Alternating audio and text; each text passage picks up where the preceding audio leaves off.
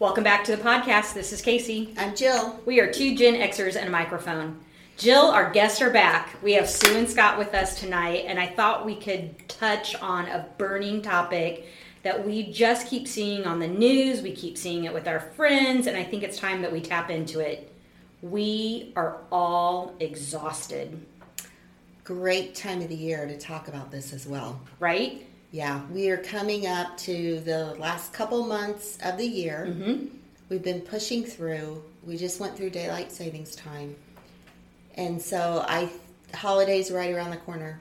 So we're pushing it. Right. We're pushing ourselves. Days are shorter, meaning there's less light.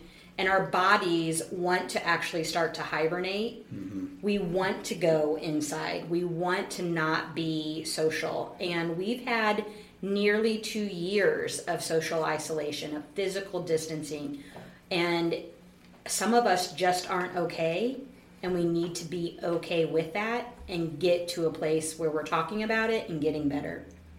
Well, scoot, scoot. Let me, let me try that again. Scoot. Scoot, scoot. Scoot Sue and Scott, how are you feeling?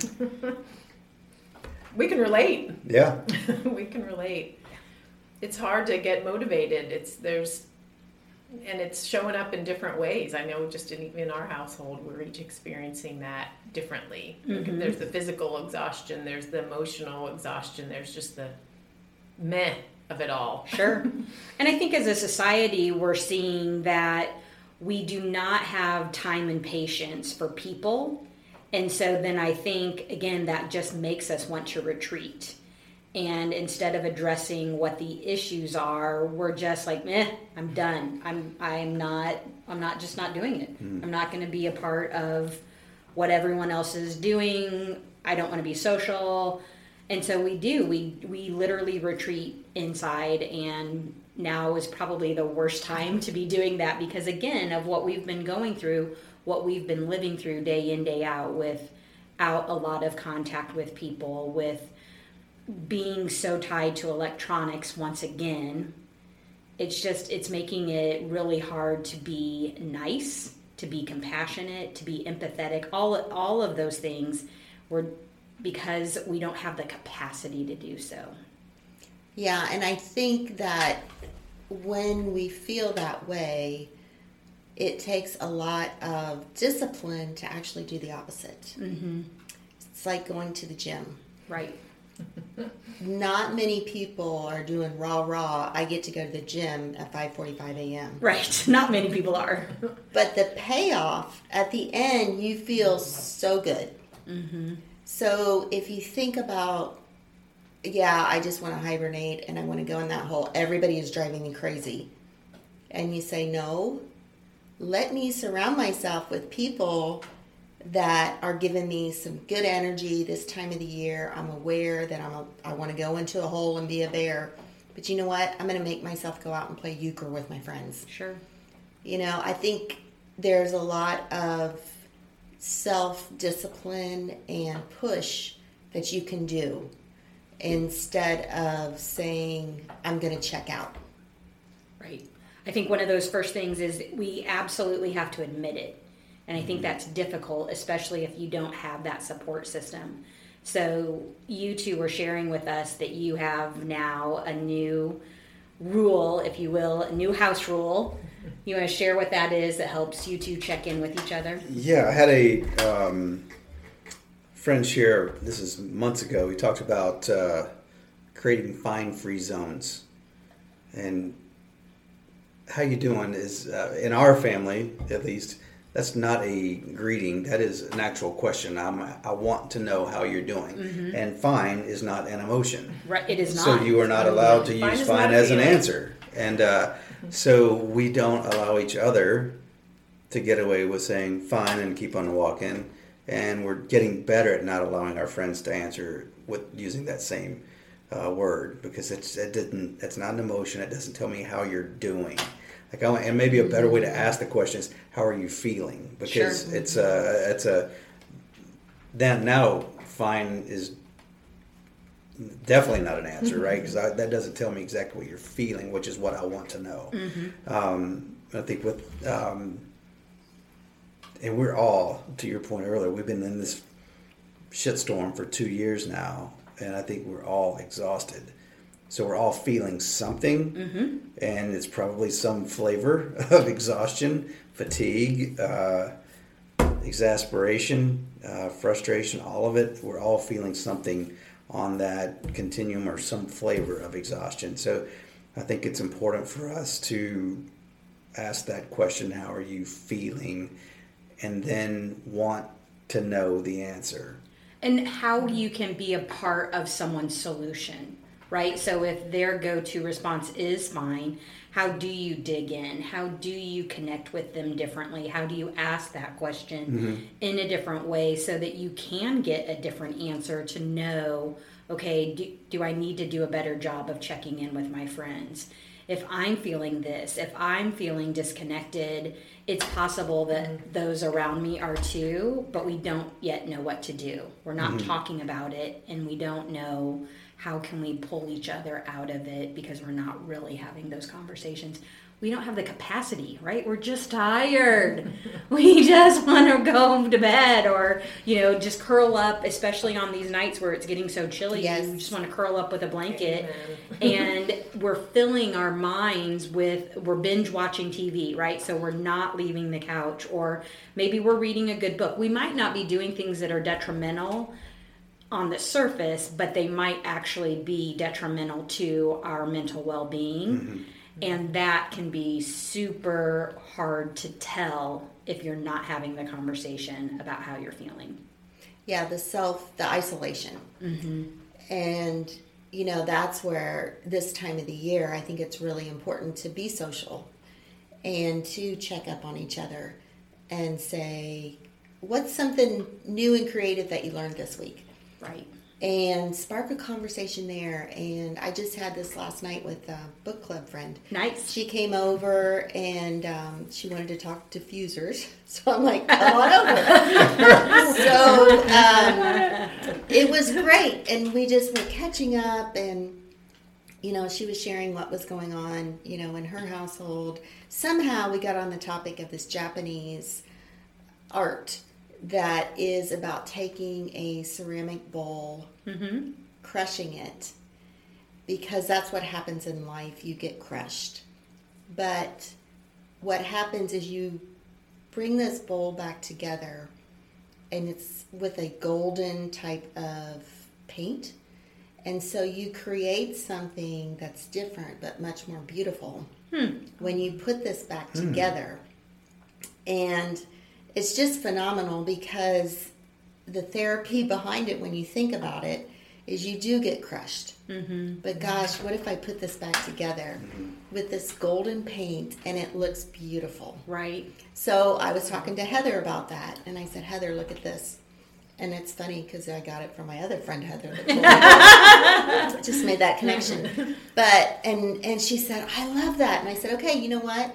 I said, when we turn twenty twenty-two, January, February, we're going to get together and we're going to do this. That's neat. Awesome. I said, I don't know how to do it. Mm-hmm. We'll go to Goodwill. We'll get some ceramic sure. bowls. We'll bust them up. And then put them back together. Yeah, yeah. You know, but it was just that thing of let's share, okay, what's going on mm-hmm. in your life? What's going on in my life? And you forget, because it'd been a while since I talked to her, how much I like Heather. That's neat. You know, and to reconnect. Right. And say, okay, let's put that on the calendar. We're going to do that when we get through the holidays. Mm-hmm. And we don't know what we're doing, but we're going to do it. Right. Yeah, I love that. The whole metaphor of that is, because we are just, we're all just broken people yeah. doing broken things, right? Right. And the thought of, um, and I'm sure it's in a Springsteen song somewhere, whatever this, but it's the idea of, um, you know, collecting all of our broken pieces mm-hmm. and finding somebody else who's all whose broken pieces fit with mine mm-hmm. Um, mm-hmm. I think is just elemental to us getting through this season. I love your comment about checking in with folks, and I think one of the things I'm most nervous about right now is uh, checking, you know, you hear a lot of people talk about checking, you know, checking on your strong friends. And I don't know how often that happens. Right. Uh, had an opportunity last week to do a, a wellness session for a nonprofit over in Oxford, Ohio. And we were doing a check-in with each other, uh, with the staff that was in the room, the team that was in the room. And I was like, okay, so one of the things I want to remind you, please make sure, uh, I can't imagine what it's like to be an educator right now. I can't imagine what it's like to be a pastor or a healthcare provider right now. Uh, because those are the people that generally are the caregivers, mm-hmm. and that are always loving on people. And are we checking in on those people? Our leaders, uh, are they the ones that are always checking in on us, caring for us, leading us, uh, trying to strengthen us and speak into us? Who's speaking into them? Right. Uh, so, I mean, I think about you, somebody who's a, a nonprofit exec, uh, and, you know, I think about our pastor. I think about the, the leaders that I spoke with last week. I'm like, man, are we checking in on those folks often enough? And I, what made me kind of get off on that tangent was I had two of those leaders came up to me after uh, the session last week. And they were like, just want to let you know how much we appreciate that because we don't have people check mm-hmm. on us. So even our our friends, it's really important that we check in on them. But it's those people that we typically lean on for strength. Boy, we really need to be checking in on them right now. I absolutely agree. I think that when you are relied upon as that strong person, as a decision maker, as the go-to person for someone else's care and concern, you don't feel like you can share with other people mm-hmm. when you need that help or when you need to lean in and, and get from other people, because you are so relied upon and you don't want to not fill that role because you know it's needed. But, I mean, it is very true. You absolutely cannot fill other people if you aren't full. That's right. And so you have to find those ways to, okay, how do I make sure that I do have the support that is around me, you know, having people know when I'm needing them the most. And that's, that's really hard. It's really hard to admit that sometimes, but it is crucial to have those relationships lined up so that you can not just be relied upon, but also rely on the people that mm-hmm. will bring you back to that place of strength that you know that, you know, you're needed to be in. Yeah. Well, oftentimes we've, we've, we just assume because you're smiling, you're right. leading, you're serving, you're speaking into other people, that you're okay. Right. And that might not necessarily be the, the case. One of the other things that, uh, and, and Brooke Lawson, who's a friend of ours, who's the uh, Director of Mental Health Services for Hamilton Southeastern Schools, uh, shared in a presentation uh, this idea of surge capacity. And this is basically, it's a, uh, it's a collection of adaptive systems, both mental and physical, that, that we have inside um, that are built to help us manage through a short-term crisis.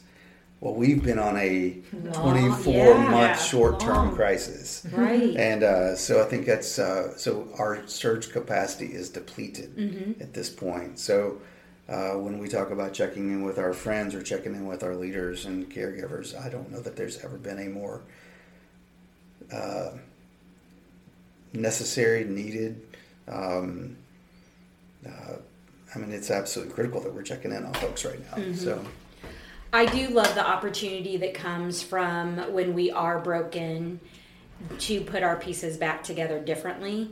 And I know that it has been people around me that I have been able to say, okay, today is a day where I need everyone, all hands on deck, right? Mm-hmm. I need for there to be someone who's bringing me a cookie or a crumble cookie or calling me or sending me a text message or just wanting to hang out with me, right? Like there's that vulnerability of the need. And I think so often we push that aside because we don't want to show that.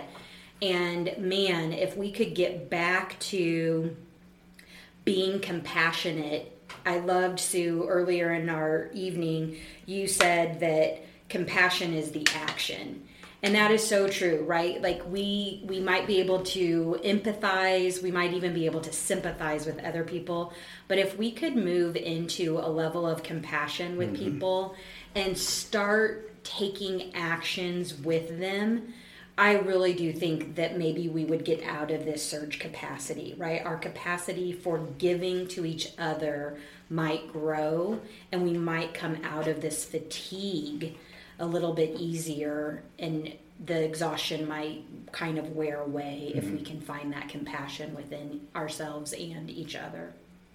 Well, just listening to Scott talk about the strong leaders, and then Sue with the compassion as an action, something that I'm going to do is write a note or letter to these strong people mm-hmm. in my life. Mm-hmm. Just a quick note that mm-hmm. they can get in the mail. They can put their hands on it. I love that. That's Jill. A great mm-hmm. idea. Because yeah. Yeah. there's something about being able to hold it, see it, read it, reference it for later, pull it back out of the drawer. Mm-hmm. That has a lot of power to it. For sure. And you love sending those personalized I notes. I do, and I love getting mail too. I do. That's right. It's that's the right. lost art of when yeah. I write. It is, and, and, and it, right. because yeah. it takes time. Mm-hmm. Right. And it, it really, does. To me, it shows, you know what, I care, I love you, and I want you to know. Right. Yeah. I, I appreciate agree. this, and you have an impact in my life, mm-hmm. and this is how it is. It's great. It takes time, but it's not. But it doesn't take five hours. Right. No. Right. It's, it's a great reminder. Like mm-hmm. even, just feels gosh, good. just yeah. even. Receiving a text from somebody just just wanted to check on you. Mm-hmm. Yeah, uh, I mean, you on my mind. We're we're not talking about. We don't have to take somebody out to dinner. No. At Saint Elmo's or pick your favorite restaurant, whatever. Uh, it doesn't take much to be a day maker and a game changer and potentially even a lifesaver. Those little touches land at the right time for the right person. Um, Quite literally, can change, can save a life. I mean, right. we I've heard stories where somebody uh, had a friend once upon a time. She was in a really dark place and um, was having some suicidal thoughts, but she received the text that she needed to receive mm-hmm. in just the right time, and it got her. It completely rechan- uh, rechanneled her energy and provided a little bit of hope and a little bit of a light that she needed to get through the next hour, sure. and the next hour, and the next hour. So it doesn't take, a letter is all it takes, a, a quick card. Yeah. That's, that can change somebody's life. Right. So, Scott, what other tips did you give your pals over in Oxford with how to come out of this together? Oh, man. Do you I, mind sharing? No, any? I don't mind at all. Uh, you know, we talked about, um, one of the things we talked about was Brene Brown's F F Ts, mm-hmm. which I think everybody at the table uh, knows what an F F T is. But for those of your listeners that don't, it's this is a this is a P G thirteen crowd. Or, you can, okay, it's a effing free first time. So that. And uh, but uh, you know, so we're all going through a first time right now, right? And it's right. like for twenty-four months or so, we've been going through a first time. Mm-hmm. So, uh, so one of the things that she talks about doing is, is normalizing it. Mm-hmm. Uh, we this is supposed to feel different. We right. are supposed to be anxious. We are supposed to be a little stressed out. We've not done this before. And anytime you're going through something, especially whether it be a, a minor or a very small first time or something like we've all been experiencing, there's going to be some emotions that come along with that, some some stress and some things, some anxiety, and so normalize it. It's supposed to feel different. Uh, one of the other things she talks about doing is putting it in perspective, and you know this this feeling is new, but it's not permanent. Mm-hmm. So a little perspective to help us get through moments like this is really important. And then she talks about doing a reality check of your expectations. You know, it's a the lift for a first time, even if you think it's a simple first time in your world, it's always heavier than you think it's going to be. Right. So having that kind of reality checking your expectations, uh, no, yeah, this is going to be a little bit more difficult than I thought it was going to be.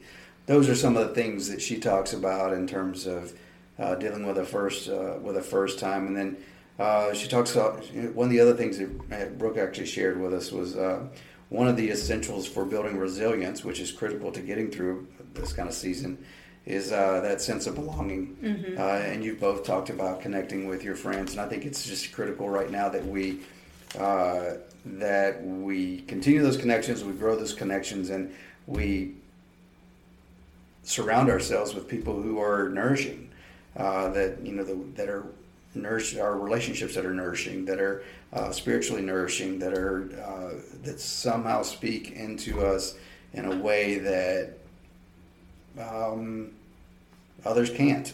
Uh, you know, right. we, we, like we don't. We've got enough negativity in our world. We so do. let's let, if, if somebody's sucking from you, they're constantly in consumer mode. Those are not the people we need in our life right now. Right. I think when we tap into other people, that change of perspective can be just exactly what's mm. needed to change the course of your day, to provide a little positivity, to get you to that next obstacle. Because I think about a friend of mine who often comes to me with those first times, then, you know, oh, I've never been through this. Right. You literally do not have the neuro pathway yeah. in your head to deal with this. It's okay that you have anxiety around it. It's okay that you are confused or that mm-hmm. you have doubt because you have never gone through this. So I love this. Let's set different expectations. Yeah. Let's share with each other how we could go about getting through what we're dealing with. And again, I think that when we are compassionate, we can draw upon actual actions, right? We're not mm-hmm. trying to tell each other it's okay because we're sharing feelings, but we're actually saying, I can help you by doing this with you, doing this for you. I can be there. Jill, I know you had some thoughts on actions to take too. Do you want to share any? Yes, and I picked these up from Darren Daly that I listen to every you, morning. He's one of your like favorites. Yep. Yes. Um, so he had five ways to thrive. So first, leverage your strengths. These are your unique gifts, abilities, things you just do easily and joyfully. Um, number two, identify what exhilarates you. What's your obsession? What do people ask you help with? Number three, be willing to take a step back, learn, study, be patient, flexible, teachable, find a mentor. Uh, number four, be wary of naysayers, and that's where Scott said, yeah. clean up mm-hmm. your environment. That's get, right. Get, away of those negative Nancy's and negative Ned's. Number five, build a support team. Mm-hmm. And then just know that you continue to reinvent yourself into the person you were always meant to be. Right. And so it's okay that we haven't gone through a pandemic. It's okay that we are tired, we're exhausted, we are compassionately fatigued, but what isn't okay is that we're not taking steps to figure out what mm-hmm. it is that we can do differently, because we do all have unique abilities and attributes that nobody else has. We are uniquely us, and so why not have people draw that out of us? I love having a support team, because I also know my my group will let me be alone and have my me time. And then when they're like, oh, that might be too much, they're going to draw me mm-hmm. out, right? They're going to invite me yeah. to come and be social. If they haven't seen me or heard from me, they're going to draw that out. I love that. And I think, too, life doesn't turn out the way that we have it linearly planned. It turns out exactly as it's supposed to, and with that, we just need to be open to the possibilities that life will bring us. Yeah, absolutely. And, you know, I just read this today. The goal of life. Happiness is not the goal of life.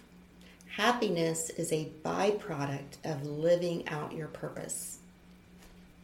Nice. So that's where the compassion, the action, living out your purpose. Mm-hmm. I think when we're intentional, when we understand what we're doing, where we're headed, where we're going, we can also bring a lot of people with us and hopefully fill in with their passion and their purpose as well. Absolutely. With that, we're going to leave you on a high note with hope. Bye-bye.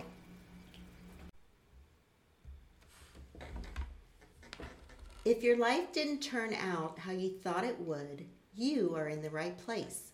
If you're confident that life turned out exactly as it was supposed to, then tell us what you'd like to discuss and why. You can reach us at two gen xers and a mic. That is the number two, G E N X E R S A N D A M I C at gmail dot com.